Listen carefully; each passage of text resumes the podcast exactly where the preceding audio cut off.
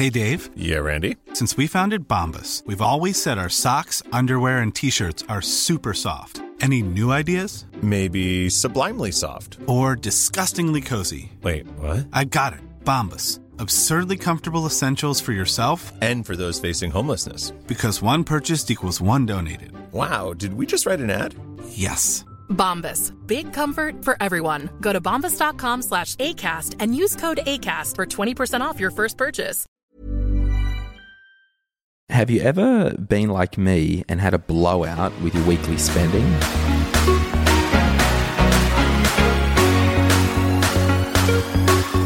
Today I'm going to talk about some little hacks and one in particular that I use to stop me overspending and making some mistakes.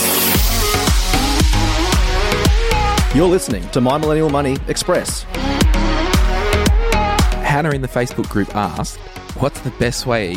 No, that's not the one. She asked how to develop self control around spending. And it's funny because it's like she's my spirit animal. I've been through this. I've had the issues with uh, no self control around particularly eating and overeating and ice cream.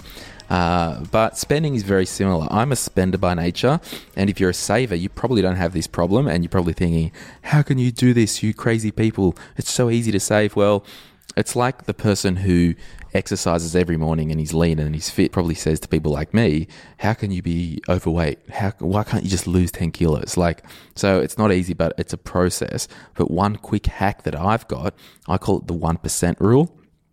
And it's not Occupy Wall Street, you know, take down the 1% or any of that stuff. What it is, it's just a simple guide that I've implemented into my life that, and I've talked about this before. Uh, I blew over thousand dollars on an Apple Watch and some crap, and I actually didn't plan to buy that Apple Watch that day, and it was a, an impulse buy. So what I've done is I've developed the 1% rule. So that means if I go out of a day, I'm not to spend over 1% of my net take home income, and we'll get to the amounts and how to work that out uh, without sleeping on it. Uh, or it has to be planned. So, for example, if you earned $80,000 a year, for example, your net take home income could be about $60,000. So, 1% of $60,000 is $600. So, that would be your absolute threshold, I believe, using the 1% rule. If you're out and about shopping, no impulse, no splurge, uh, none of that stuff, unless it's under the 1%, well and truly, or you have to sleep on it. It it's like the old uh, saying where people say, Oh, I've got a credit card, but it's at home in the freezer in a, a frozen box. So if I need something, uh, I have to go home and thaw it out. I mean, I think that's rubbish anyway because you shouldn't be having a credit card uh, for impulse purchases. And I mean, if you've got to have the the freezer thing with the block, uh, there's no point having the credit card. Um, I think the best use for uh, emergency cash is to have an actual emergency fund, which um, I think I did it a couple of episodes before this one. But um, yeah, so what can you put in place today to put your own limits or restrictions on your daily spending? Another one could be just to withdraw some cash, um, just to start developing that self control. So you might have $150 a week just for stuff. Uh, try just withdrawing it with cash um, because it's a lot harder to part with that money, uh, particularly when it's cash. When it's card, there's no emotion, there's no feeling toward, and that's why um, that's why the casinos are so successful because you might have five thousand dollars in plastic chips and it doesn't matter because it's just, just all plastic. It doesn't matter. It's not really $5,000. It's only plastic. So I think that's how the casinos and particularly the credit card companies work because it's all about the psychology of spending. So what else can we do to stop uh, to develop some self control. I think it is about planning and being very considered with your spending, uh, and that's to have a system in place. Uh, I crap on all the time about having a spending plan.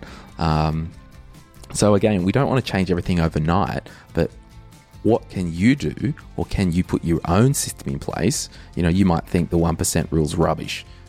That's cool. What can you do? And hey, if you've got your own system that you've developed regarding self control, what about you throw it up in our Facebook group and we'll have a chat about it? Because I'm after learning new things. Um, it's you guys, the My Millennial community, who share the cool stuff with each other, and we just facilitate it. So, hey, that's uh, that's really cool. What can you do to develop self control in your own life? I use the one percent rule. I don't use the credit card in the freezer thing. What do you do? I'll see you guys soon. Bye.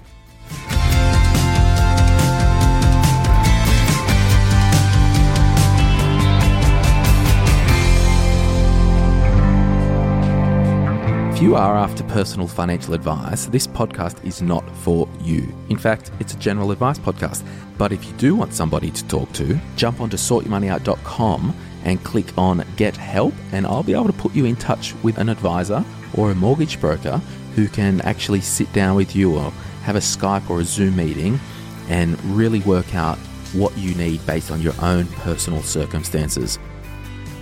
Any advice on this podcast is of a general nature only and has not been tailored to your personal circumstances. Please seek personal advice prior to acting on this information. Before making a decision to acquire a financial product, you should obtain and read the product disclosure statement relating to that product. Opinions constitute our judgment at the time of issue and are subject to change. Neither the licensee, any of the National Australia Group of companies, nor their employees or directors give any warranty of accuracy nor accept any responsibility for errors or omissions in this podcast. Glen James, Urban Ghetto Proprietary Limited, trading as Sort Your Money Out, are authorised representatives of Apogee Financial Planning Limited, AFSL 230689.